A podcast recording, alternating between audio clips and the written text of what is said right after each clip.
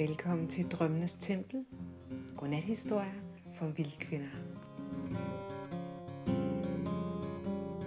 Sommerfuglen lukker sine smukke øjne i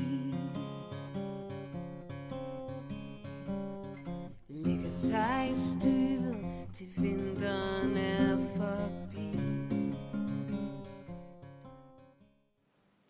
Hjertelig velkommen. Mit navn er Susanne, og jeg er jeres historiefortæller. Det her afsnit det handler om rejsens magi. Det handler både om den fysiske rejse, men også om sjælerejsen.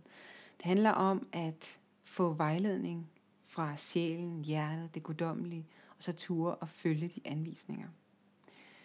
Og jeg er rigtig, rigtig glad for, at jeg i det her afsnit har fået lov til at interviewe en skøn kvinde, Lalita, som bor i Tyrkiet. Hun er dansker, men har altså valgt at bosætte sig der, fordi hun på en af hendes rejser mødte den store kærlighed.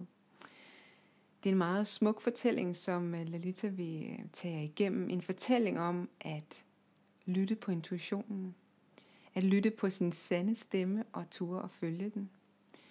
Og vi snakker en del også omkring, øh, hvad det er, der skal til. Hvordan kan vi øve os i at lytte? Hvordan kan vi øve os i at, at høre vores sjæl snakke ind i? Så der er rigtig mange øh, guldkorn her for dig, som, som er interesseret i at følge din egen sjæl, følge dit eget hjerte, og, og skabe et liv i balance med det. Til sidst i podcasten, efter interviewet, så har jeg også en særlig invitation. En, en invitation til en hjertevandring, som jeg gerne vil facilitere. Så jeg håber, du lytter med helt til enden. Og jeg glæder mig til at øh, åbne op for interviewet med Lalita og rejsens magi. Kopper kravler længere ind Trækker dødens spytte med sig ind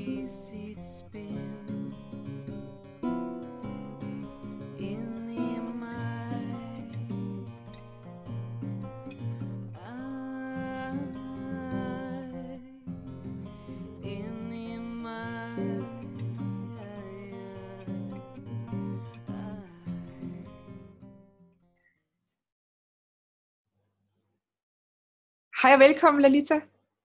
Tak.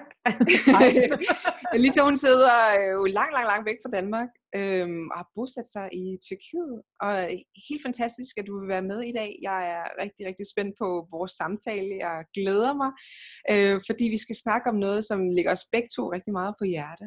Nemlig omkring at følge, følge sin egen sandhed. Øh, Lilita kan jeg lige fortælle kort, at øh, hun er healer. Hun laver healing sessions og underviser i healing og har netop det her, som lige har fortalt mig, målet om at hjælpe andre til at finde deres egen sandhed og stole på deres egen stemme. Og det er også noget af det, som jeg synes øh, er så vigtigt i verden, både sådan på det personlige plan, men også at hjælpe andre med det. Fordi vi kan ikke rigtig finde den der sandhed uden for os selv. Det giver ikke nogen mening at, at bare kopiere nogle andres øh, opskrifter. Så vi skal hele tiden tilbage til kernen. Men Lisa, har du ikke lyst til at sige lidt mere om, om dig selv?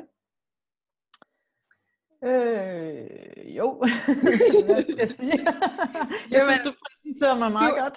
Ah, okay, fint. Jamen du hvad, så, så går vi bare i gang, fordi vi sad og snakkede lidt frem og tilbage, og vi har også skrevet rigtig meget frem og tilbage på Messenger om, hvad vi skulle snakke om. Og, øh, og det var egentlig et meget godt billede på, øh, hvordan sådan noget intuition det fungerer. Jeg havde først en idé om, at vi skulle snakke om soul art, fordi vi begge to er, øh, er i Laura Hollocks program, øh, Solar-certificeringsprogrammet, Og, øh, og det var ligesom sådan det, jeg troede, vi skulle snakke om. Og så skriver vi frem og tilbage, fordi vores interview ikke lige bliver til noget den dag og bliver rykket.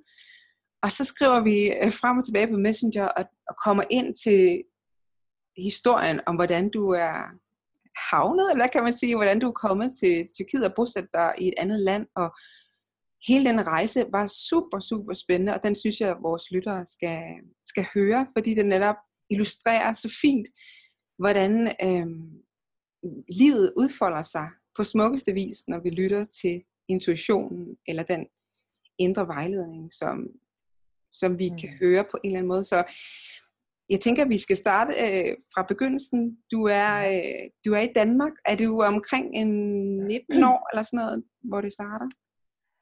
Øh, det kommer an på, hvor vi starter i historien. Øh, Men det er noget med, fordi jeg kan huske, du sagde noget, skrev noget mere omkring, at du allerede der i starten af voksenlivet havde haft ja. lyst til at rejse. Og var ude at rejse, og, og egentlig gerne ville mere, men så blev du hjemme. Det er rigtigt. Ja, jeg var, da jeg var, ja, det har nok været omkring 19 år, der var jeg, kom jeg hjem fra min første helt store udenlandsrejse, som var sådan et halvt år, hvor jeg rejste i Latinamerika. Øhm, det var før mobil og før internet og alt det der, så øh, vi havde ikke særlig meget kontakt hjem til. Det var også sådan ret specielt, når jeg Mm. ser på, hvordan det er at rejse i dag. Ja. Øh, øhm, så vi var egentlig meget alene, mig og min veninde derude i den store verden, og vi mødte simpelthen så mange spændende mennesker, og jeg oplevede, at, at, at der var meget mere, der kunne lade sig gøre, øh, end, end hvad der bare sker i lille Danmark. Og, øh, og den måde, man mødte hinanden på, når man rejste, der var utrolig meget sammenhold og hjælpsomhed. Det var lidt som om, vi var en, øh, hvad kan man kalde det, ikke en klan for sig selv, men en, jo, en tribe, der, altså os, der rejste, hjalp automatisk hinanden, eller vi hørte bare sammen på en eller anden måde. Man, man kunne bare spotte hinanden. Mm. Mm. Øhm, og især den del tiltalte mig rigtig meget, den der med, at man, man kunne altid møde nogle mennesker, der ville hjælpe en, eller hvor man hørte sammen på en eller anden måde, bare fordi vi var rejsende, eller Mm. fordi vi var... Øhm, så da jeg kom hjem, plus vi så selvfølgelig en hel masse spændende steder og mødte en masse spændende mennesker, som boede i landet også, øh, i de lande, vi rejste i. Øh, store oplevelser, når man er 19, synes jeg. Mm. Øhm, og da jeg kom hjem, så havde jeg den her følelse af, at øh, det var det, jeg ville. Jeg ville bare rejse, og jeg ville opleve den her tilstand, øh, var det nok øh, nærmere. Den her med, at vi, vi hører sammen, men også, at man er fri til at gøre, man hvad man vil. Man følger flowet, man følger, ja, hvad det nu end er. En eller anden, det er måske institutionen også, øh, vi brugte allerede dengang. Øhm, men den følelse af, af, af frihed er ikke så meget pligt, men, men ting udvikler sig, ting former sig alligevel.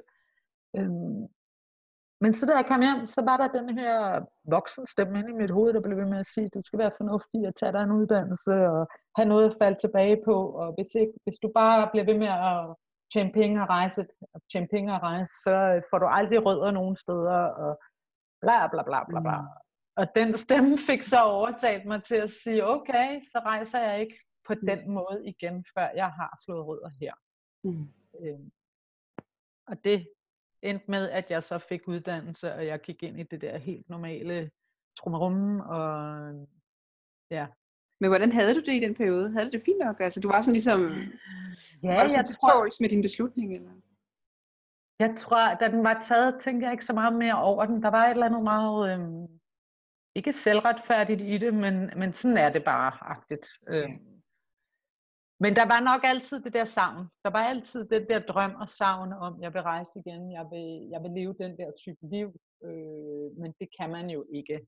faktisk. Mm. Så der har hele tiden, i alle de år, var der også en udlandslængsel. Jeg rejste enormt meget faktisk, så snart jeg kunne rejse et eller andet sted hen. Øhm, Ja. Jeg har altid haft den der trang til at skulle noget andet, end at være i det der 8-4, øh, tomrum, øh, Ja. Gæld, bank, øh, ja, pligter, øh, society, hvad, hvad vi kalder det. og Jo. samtidig så havde jeg også en idé om, det var jo det, man skulle. Det var sådan, man blev voksen. Det er det, der, det, er det man skal. Øh. Ja, ja. Så jeg tror ikke, jeg stillede så mange spørgsmål til det egentlig. Jeg tror, jeg havde den der, det skal man jo. Ja. Eller det er sådan, det er. Og så må jeg jo så se, hvad jeg kan få ud af det, eller prøve at få noget fedt ud af det. Ja. Øh, Ja. Og det ledte mig jo i virkeligheden også til, at jeg tog coachinguddannelse og fik øh, nogle øh, lederstillinger, som ikke gav det, jeg gerne ville, kan man mm. sige. Mm. Det, det var ikke... Øh, ja. Det var jo at gå en eller anden slags karrierevej, men det var jo så bare ikke rigtigt det, der var, der tændte mig, eller virkelig... Mm. Det var faktisk der, jeg endte med at sige stop, og sige, nu er det nok. Nu, øh, nu har jeg fået nok af det her, nu skal jeg gå min egen vej. Øh, og så ja. åbnede jeg mit eget firma. Ja. Det første. Ja. Og det var stadigvæk, mens du boede i Danmark. Mm. Mm. ja. Hvad skete der så? Hvad var det, der gjorde, at du tog på en, øh, en større tur igen? Ja, det kom så i, hvornår var det? Det var, det begyndte at ulme i 2010, tror jeg det var. Hvor jeg begyndte at få sådan nogle hints om, at jeg skulle tage til Indien, og jeg har aldrig nogensinde haft noget ønske om at skulle til Indien. Faktisk har jeg altid tænkt, at det var nok ikke lige mig, fordi der er meget fattigt, og øh, jeg er ikke sikker på, at jeg var sådan, jeg er meget sensitiv, så jeg havde det sådan, jeg var ikke sikker på, at det ville være så, hvad kan man sige, jeg ville blive, nok blive for berørt af det. Altså jeg havde det sådan, det, det her ved jeg ikke helt, om jeg har lyst til at møde det der. Mm. Mm. Øhm, så jeg har aldrig rigtig haft en eller anden trang til at skulle til Indien, men pludselig begyndte det bare at kalde på mig Indien. Og jeg havde det sådan, hvor kommer det fra? Hvorfor, hvorfor skal jeg det? Øh, og det blev ved. Jamen, kan du prøve at uddybe det? Altså, hvordan, øh, hvordan kommer de der hints? Ja, det er egentlig et godt spørgsmål. Hvordan kommer de? Det er sådan noget, der foregår nærmest inde i kroppen på mig. Øhm, Det var ikke sådan i meditations øh, øje med, eller en du drømte om Indien, eller... Mm, Jeg begyndte at drømme jo faktisk ja. også. Øh, jeg begyndte at drømme om, at jeg skulle, øh, men det kom senere. I starten var det bare det her kald, øh, hvor det var nærmest en følelse inde i kroppen. Okay. Og så begyndte jeg at handle lidt på det, hvor jeg øh, tænkte, ah, det er godt nok længe siden, jeg har rejst på den måde, og i øh, hvad hedder det, jeg har været, jeg var, har været i Vietnam og alle mulige andre steder, øh, men det var mere organiseret på en eller anden måde, og jeg vidste, at det her skulle være alene. Hvis jeg skulle gøre det, så skulle det bare være mig. Så var det ikke en tur for at rejse sammen med nogen. Det var noget andet, der kaldte. Det var simpelthen et eller andet indre kald. Øhm, så jeg tænkte, ej, jeg må hellere forberede mig lidt. og jeg kender nogen, der rejser i Karibien lige i øjeblikket og sejler rundt der. Så jeg kontaktede dem og spurgte, om jeg ikke skulle komme og sejle lidt med dem et tid. Så det var lidt mere sikkert, fordi så var det sammen med nogen, jeg kendte, og stadigvæk langt væk, og øh, meget anderledes. Det gjorde jeg så først i, ja, det har jo så været februar 2011.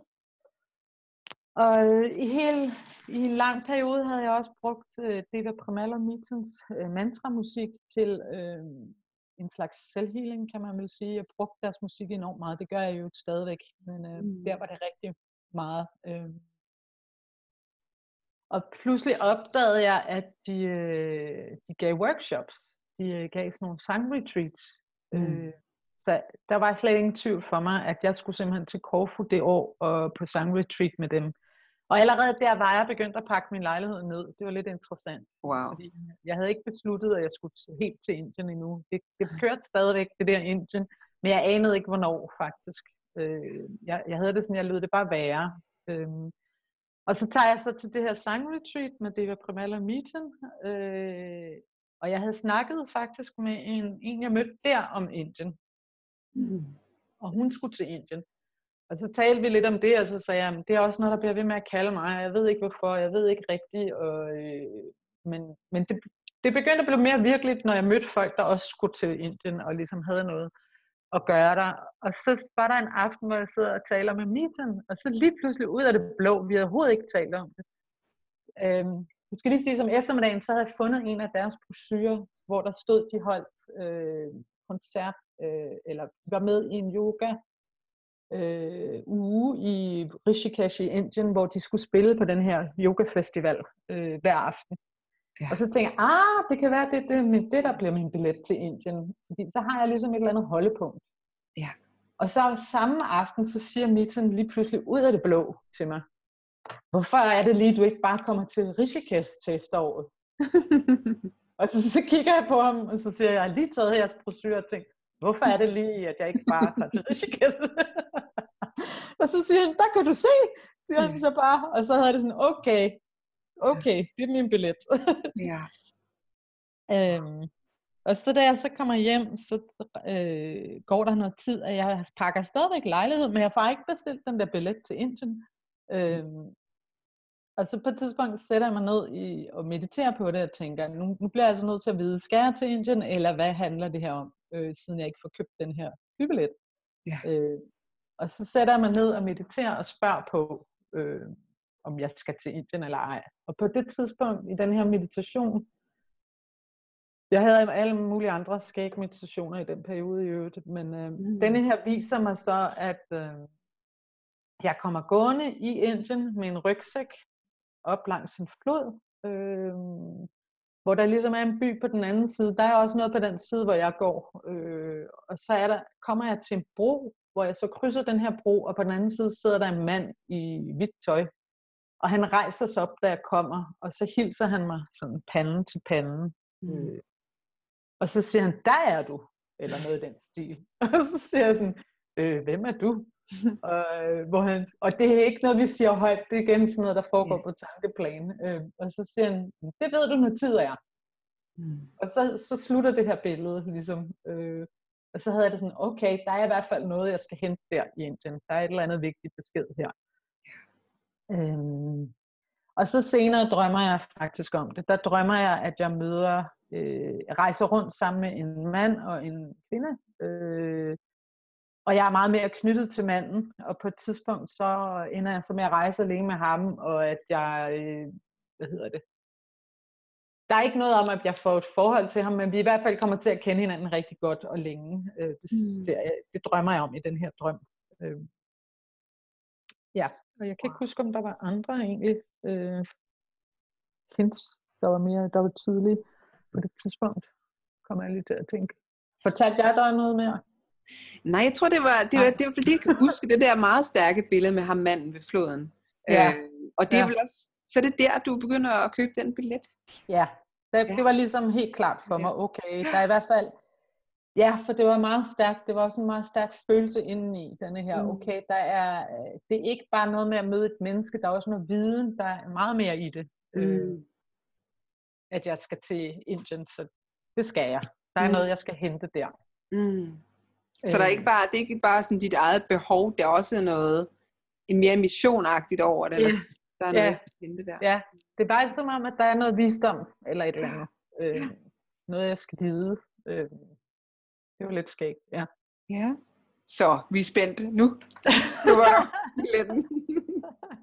ja, og så tager jeg så til Indien, og jeg kommer til Rishikesh, øh, hvor Deva Mitten er. Øh, og møder en masse, i øvrigt en masse søde mennesker, som jeg allerede kendte lidt til fra det retreat i Korfu. Øh, og der havde jeg jo også i Korfu mødt nogen, der havde talt om det her sted øh, op i Nordindien, at de synes jeg skulle tage hen. Øh, Dharamsala, et Osho-center. Ja. Øh,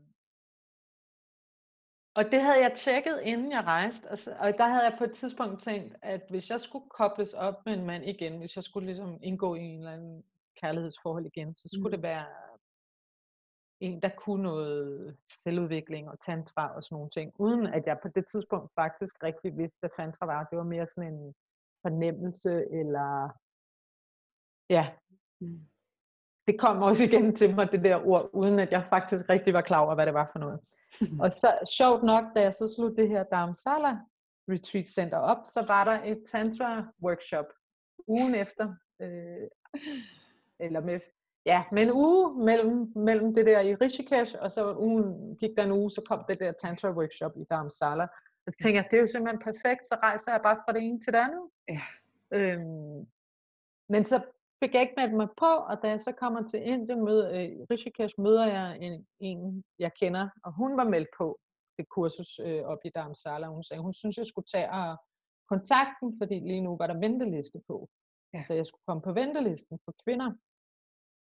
Og det gjorde jeg jo så. Øh, og så tænkte jeg, ved du hvad, det er lige meget, om jeg kommer på eller ej. Jeg tager, tager, jeg tager med hen til Dharamsala alligevel, og så er jeg bare deroppe, og så må vi se, hvad der sker.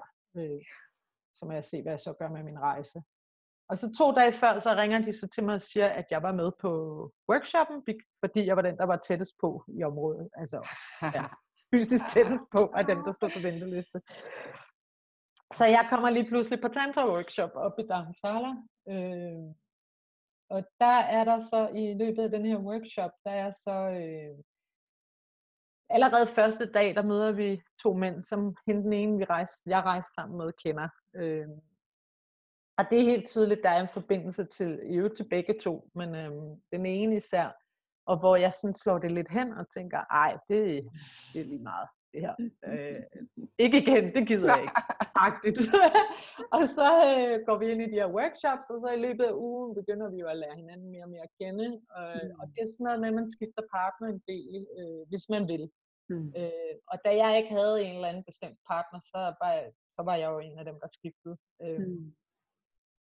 Men han, ham her, han er så den, jeg blev ved med at, og, øh, ikke vende tilbage til, men jeg, jeg, jeg føler mig nok mest tryg med ham, faktisk. Mm. Mm. Og på et tidspunkt, så bliver vi sat, eller er vi så i en opgave sammen, eller hvad man kan sige, en øvelse sammen, hvor at øh, underviseren eller facilitatoren, hun så siger pludselig, at så siger hun, og nu hilser I på hinanden og sætter panden mod hinanden. Åh. ja, og da det sker, så bliver det sådan helt zzz, elektrisk op i det tredje øje. Det var helt vildt faktisk. Og, jeg, og igen, så har jeg det sådan, ej, ej nej, det betyder ikke noget. Det, det kan ikke være. øhm, øhm, men ja. Ja, det gjorde jo indtryk på mig alligevel, kan man sige. Ja. og jeg huskede også godt min, øh, min vision i den der meditation. Og tænkte, nej, nej, nej. øhm, hvis, hvis universet vil have, at der skal ske noget, så må, de, så må de sørge for det. Jeg gør ikke noget her. Nej, du har ikke fået en masse tegn undervejs. Nej, nej. Nej, nej. ikke endnu i hvert fald. Ja. Men så efter den her workshop, så rejser vi så videre, og faktisk så ham her, jeg har den her øvelse med, øh, som, og som jeg føler mig mest tryg med. Han rejser faktisk videre før, øh, og jeg er så sammen med to kvinder, øh, og vi, men vi ender med at komme til Rishikesh. Jeg, jeg kan ikke huske hvorfor, for jeg havde jo været der, men jeg kunne egentlig godt lide stedet. Ja. Og de ville gerne dertil, og så var det sådan lidt, jamen så lad os gøre det. Og den ene kendte det bedre, så hun kunne vise os nogle nye steder og sådan noget. Ja. Og så mødes vi med ham igen der i Rishikesh på et tidspunkt, og han beslutter så, at han vil flytte over på der, hvor vi bor, øh, på vores side af floden. Rishikesh, det er sådan en by, hvor der går en flod midt igennem byen. Der er to sider, Mm. eller Ganges går midt igennem. Ja. Øhm, så der er, ja, vi boede på den ene side, og han boede så på den anden side af floden faktisk i bilen. og så den her dag, da vi aftaler, øh, at han skal komme over på vores hotel, så er øh, det mig, der er hen og hente ham hen ved øh, broen, Mm. hvor han så kommer gående med rygsæk over broen og øh, over floden over til mig. Det er sådan lidt skægt. Ja. Øh, og jeg har senere fortalt om den her vision, jeg havde, hvor han sådan, ja, men det var jo mig, der kom over til dig. så, øh, og, øh, ja, og vi begynder så at rejse sammen, mig og ham og den ene af de der kvinder. Øh, de rejser så faktisk sammen en del uger. Øh, i den. Og den anden, den, den anden af kvinderne er on and off. Nogle gange møder vi hende, og nogle gange så rejser hun videre og skal på nogle yoga retreats og sådan noget. Øhm, men vi er sådan også tre, der faktisk bliver ved med at rejse en del sammen. Og på et tidspunkt tager hun så afsted, og så er vi så alene. Øh, og der er det også allerede, at jeg er mere knyttet til ham, helt sikkert, end, Mm. øh, end hende. Øh, og så da vi er alene, så begynder vi jo så at blive kærester. Ja. Ja. Ej, og han er så, ja, han er jo så fra Tyrkiet af, og boede på det tidspunkt i Kanada. Ja. Så jeg ender faktisk også op i Kanada nogle måneder senere, øh, hvor at, øh, det er lidt skægt, fordi inden jeg overhovedet rejste til Indien, sagde min healing-lærer også, at øh, den ene af dem, hun sagde, at, øh, at efter Indien, så ville jeg nok tage til Kanada på grund af en mand. øh, og jeg havde det sådan, Canada, det var igen en af de der, det står ikke på min liste. Nej, nej, Øh, der, er, der er andre steder, jeg skal se først, Ja. men øh, det var der så ikke. nej. Det blev Canada. Er det så den mand, som du bor sammen med nu? Ja. Wow. Ja. Hold da op. Og så er du simpelthen, du har været rundt om Canada, og så er du øh, flyttet ned til ham, men var det en, en, en, en soleklar beslutning, eller var det også øh, guidet, eller hvordan, hvordan landede det? der? Ja, hvordan land, landede det? Altså, det var, jeg har, jeg har nok altid haft en eller anden følelse af, at jeg ikke skulle blive i Danmark. Mm. Øh, og jeg var, øh, har også altid haft en følelse af, at jeg skulle ned i noget mere sydlandsk. Øh, noget med bjerge og hav og mere sol. Øh, Ja. uden at vide hvor. Jeg troede i mange år, det var Frankrig, fordi vi havde kontakter der, men øh, der har aldrig været sådan et eller andet, jeg skulle i Frankrig åbenbart. Øh, så da han, øh, i Canada siger, at han vil gerne hjem, da hans kontrakt er slut, hjem til Tyrkiet. Så er det sådan, nå ja, okay. Og jeg tager faktisk hjem til Danmark. Øh, og vi har ikke nogen klar aftale om, hvad vi skal, og hvordan og hvorledes. Øh, at noget, det må vi se an lidt. Ja. Men jeg bliver ved med, jeg har jo ikke noget sted at bo, og jeg havde lejet min lejlighed ud for et år, da jeg rejste til Indien. Øh, Ja. Jeg var i Indien i tre måneder, og så var jeg så i Canada i i fem måneder. Ja. Så der er stadigvæk noget tid, hvor min lejlighed er lejet ud, og jeg ikke har noget sted at bo. Så, jeg, så på den måde er det også lidt naturligt, at jeg kommer herned til Tyrkiet på et tidspunkt. Mm. Øh, men det har været sådan lidt frem og tilbage faktisk. Og sjovt nok, i det har det jo også været at lære at lytte til mig selv. For jeg kunne jo meget nemt sige, ej, men nu er jeg sammen med en kæreste, så skal jeg blive bo sammen med ham, og jeg skal blive Ja. der. Og, Ja, ja. Øh, og sådan har det ikke været. Det har faktisk været sådan, at jeg har været taget tilbage til Danmark og boet et halvt år, og han blev hernede. Og, fordi det er svært. Det er svært at flytte land, og det Ja, er ja. Sær svært, når de er så meget anderledes. Ja. Øh, så der er jeg også i det måtte lytte til, okay, øh, jeg har altså en indre stemme, der siger noget andet. Den siger, nu skal du hjem, og du skal have noget tryghed, og du skal Ja. have noget grounding igen, og Mm. Øh. Mm. og det hele handler ikke bare om den her mand eller forholdet. Øh, Mm. Hvilket jeg nok ville have troet før i tiden, at så skulle jeg bare ofre mig selv for det forhold der. Ikke? Ja, ja, ja. Men det har været med til, kan man sige, også at gøre, at det kunne holde. Og selvfølgelig har det også måske haft noget at gøre med, at forholdet var trygt nok til at turde gøre det. Tage Mm. det skridt og sige, Mm. jeg bliver nødt til at flytte tilbage igen. Ja. Og så må vi se, hvordan. de har jo nærmest været bygget op, kan man tolke, øh, af de her hens, ikke? og hele tiden Jo. følgende af en egen stemme. Så Ja. Ja, det er jo helt, en helt vild historie. Altså helt fantastisk øh, betagende og smuk. Altså den rører mig på mange planer, fordi og også det, du beskriver med, at du får tegn på tegn på tegn, og alligevel så er der en meget stærk stemme, der siger, ah, ikke? hele Jo, tiden jo, sådan, jeg- mm. Ja. og det er ligesom, at un- universet bare skruer op, ikke? Altså sådan, Jo, fat Altså, det nu. jo, det er det. Og da jeg, for eksempel, da han spurgte, om jeg ville komme til Canada, jeg var jo taget, han rejste hjem fra Indien en måned før jeg rejste. Øh, og så rejste jeg tilbage til Danmark, øh, og vi havde så stadigvæk kontakt, og vi havde meget stærk kontakt faktisk. Øh, og så spørger han så efter noget tid, så siger han, "Nå, men du har jo ikke noget sted at bo, du har ikke noget job. Øh, jeg boede i et sommerhus på det tidspunkt. Mm. Øh, og så siger han, hvorfor kommer du ikke bare til Canada og bor her hos mig? Mm. Øh, og hvor jeg havde det sådan, øh, altså, en del af mig var jo sådan, ja, det er det Mm. spørgsmål, jeg vil have. En anden del var, shit, det tør jeg ikke, det vil jeg ikke, det tør jeg ikke. Ja. og det er langt væk, og jeg, lige nu har jeg ingen penge, jeg tjener ingenting, og hvad hvis jeg ikke komme hjem? Og Ja. så kørte det hele, og lige pludselig blev det enormt vigtigt for mig at søge et eller andet bestemt coachingjob, kan jeg huske, fordi jeg skulle Okay. bare tjene nogle penge, og jeg skulle bare have et arbejde, og Ja. øh, jeg, var på, jeg havde søgt dagpenge, da jeg kom hjem fra Indien, øh, og jeg havde ikke fået svar på de dagpenge endnu, så jeg havde faktisk ikke nogen penge overhovedet. Øh, og jeg diskuterede frem og tilbage til mig selv øh, om det der med at tage til Canada, fordi hvad hvis nu han var psykopat, og hvad hvis dit, og hvad hvis datten, og et er at rejse sammen, og andet er at bo sammen, og hvad hvis jeg ikke kan komme ud af landet igen, og jeg ingen penge har, og alt muligt begyndte at køre. Øh, og samtidig så var der jo noget i mig, der hedder det sådan, selvfølgelig skal jeg bare derover. Altså, Ja. øhm, og på et tidspunkt, hvor jeg sad og mediterede på det igen, og Mm. beslutningen kom, jeg fik også en dato, som hed 26. marts. Øh, Okay. ja, og så ringede jeg til, eller skypede til ham og sagde, okay, jeg har taget beslutningen, og jeg bestiller en flybillet til den dato. Øh, samme dag, det var, og det er ikke løgn, det var få timer efter, åbnede jeg min e-mail, og øh, havde, og havde fået, øh, pludselig fået svar på min øh, dagpenge, som jeg havde søgt. Og jeg fik øh, fuld, fuld skrue for to måneder, øh, uden at skulle betale skat, fordi jeg havde været ude at rejse, så jeg havde frikort. øh, så lige pludselig fik jeg, stod jeg med en masse penge i hånden. Ja. altså virkelig i forhold til, at jeg troede, jeg bare overhovedet ikke havde noget.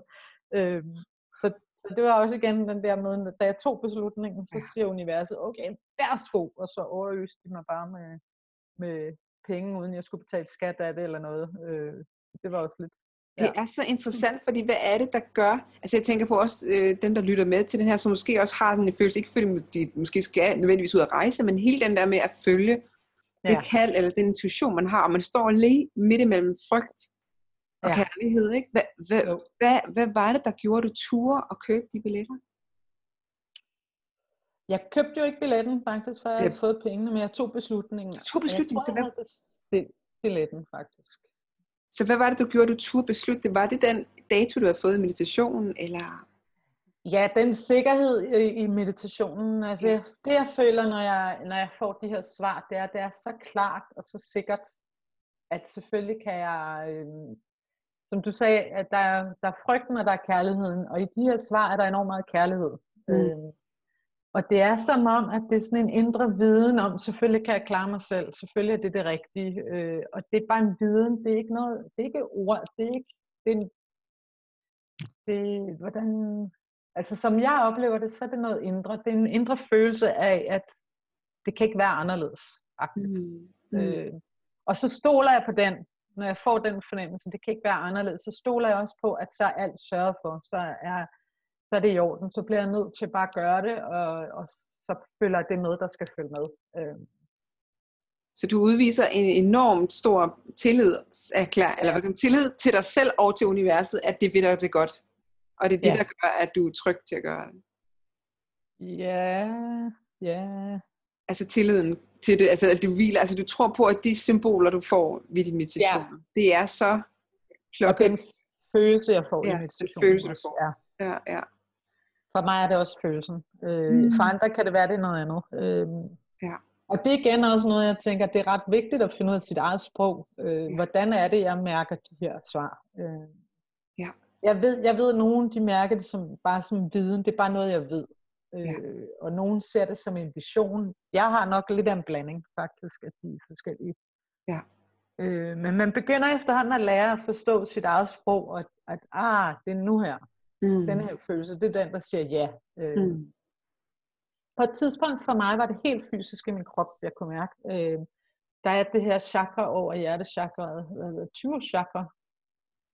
Øh, sådan et mindre chakra, som, som er sandhed, og, øh, og det her hænger også meget sammen med kærlighed. Øh, det, det var tit det, der ligesom gav mig svaret på den måde, at det begyndte at, at summe, eller Mm. blive varmt der.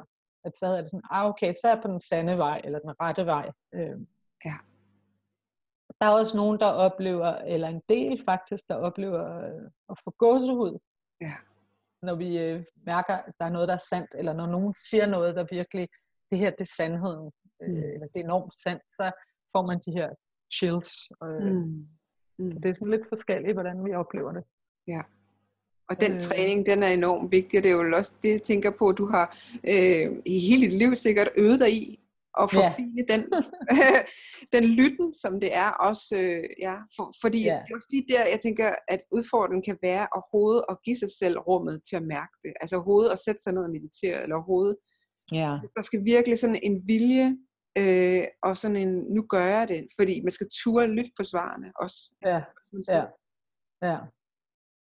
Så det er enormt øh, modig, modig rejse og, øh, og enormt smuk øh, sådan kærlighedserklæring til livet, synes jeg, at, at du Mhm. øh, sætter dig ned og lytter, og lader Ja. det her guddommelige, eller hvad vi kalder det, øh, komme igennem og, og vejlede dig, og så du simpelthen, øh, så kommer det afgørende action, at du simpelthen Ja.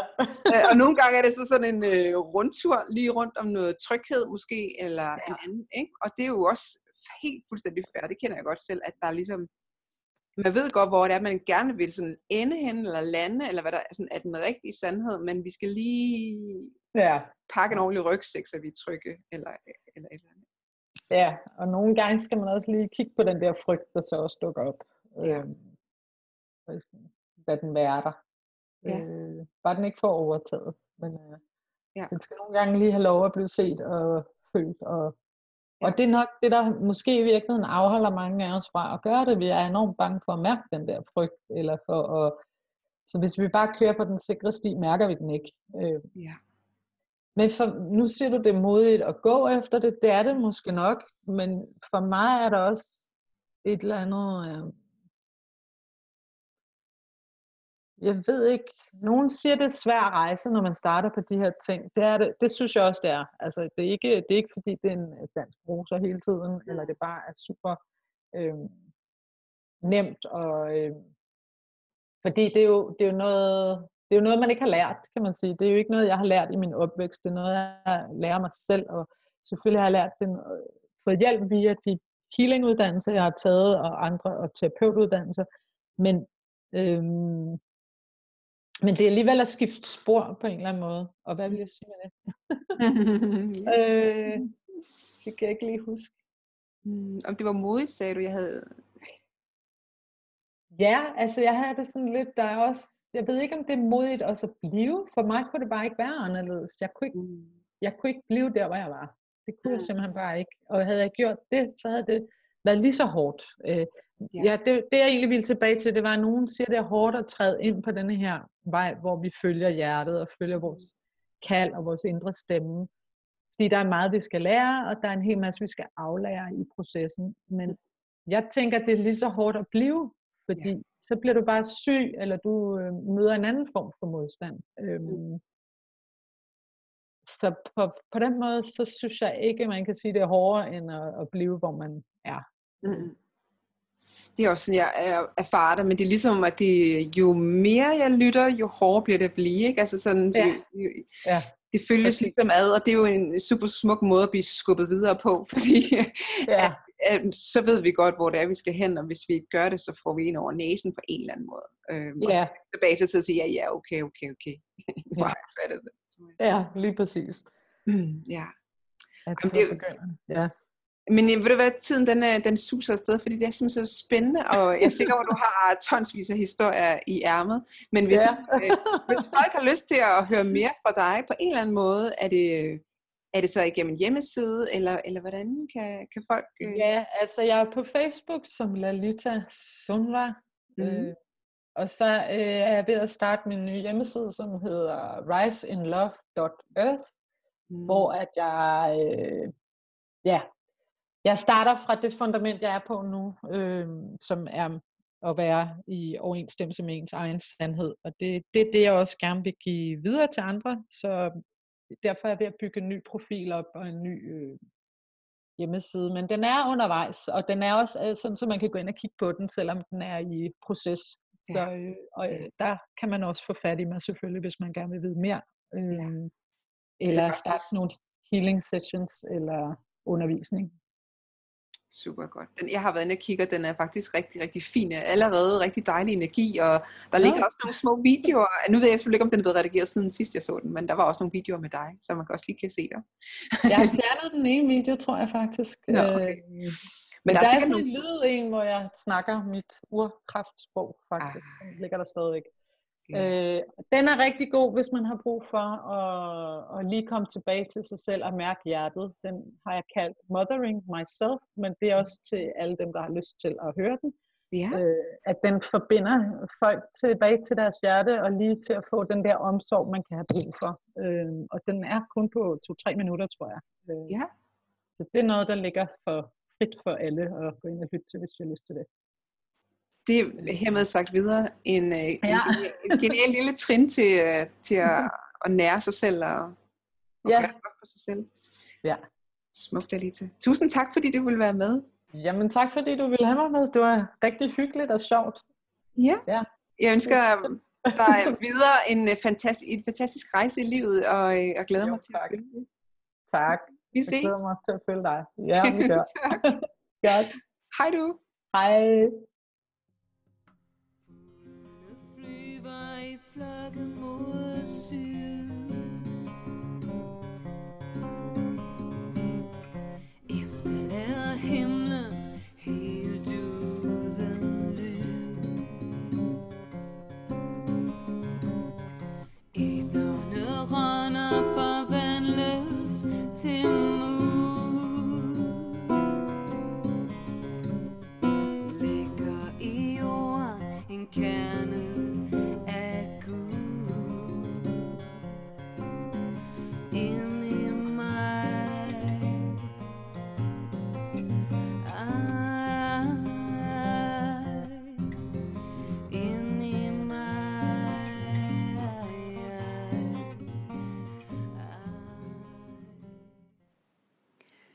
Du har nyt interviewet med Lalita. Det var i hvert fald en stor fornøjelse at interviewe hende, og det var rigtig inspirerende også for mig at kunne spejle mig i hendes historie og kunne få et eksempel på, hvor magisk livet kan folde sig ud, når vi tør at, at lytte til sjælen og til den vejledning, den giver os.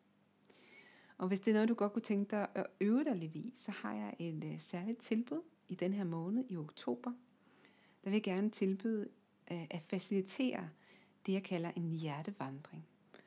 Og det er en 30-dages vandring med dig selv, hvor du sætter dig en intention, hvad er det, du gerne vil fokusere på. Og så styrker du din evne til at lytte til sjælen i de 30 dage. Og så bruger du mig som din sjæleven, den der lytter, den der vidner din rejse.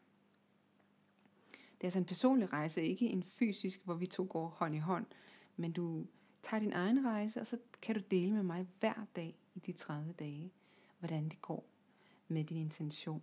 Øhm, du kan udtrykke dig til mig, det kan være i video, i tekst, i billeder. Det kan være, at det, din intention kunne være at dykke ned i et kreativt udtryk, så kan du dele det med mig. Øhm, og så vil jeg give dig noget feedback, ikke som en coach, men som et spejl, og som en, øh, en sol, der lyser på det, som jeg ser, at du fortæller. Så øh, det er et tilbud til dig. Du kan læse meget mere om det her inde på min hjemmeside kraftkvinden.dk, og der er også en helt særlig early bird price, hvis du tilmelder dig herinde fuldmåne. Så gå ind, klik videre ind og læs mere om hjertevandring, og så ønsker jeg bare en dejlig, dejlig søndag til dig. Har du lyst til at mødes med andre vildkvinder, så er der et online forum, som hedder Vildkvindens Værksted, som er en gruppe, jeg har skabt for alle, der følger mit nyhedsbrev. Og den ligger som sagt på Facebook. Du er meget velkommen der. Det eneste, det kræver, er, at du også får mit nyhedsbrev, som hedder Nektar, og det kan du selvfølgelig også tilmelde dig igennem min hjemmeside, kraftkvinden.dk. Det blev en lidt længere podcast denne her gang, men jeg håber, du har nyt historien og finder inspiration og næring deri. Kan du nu sove rigtig godt? Godnat.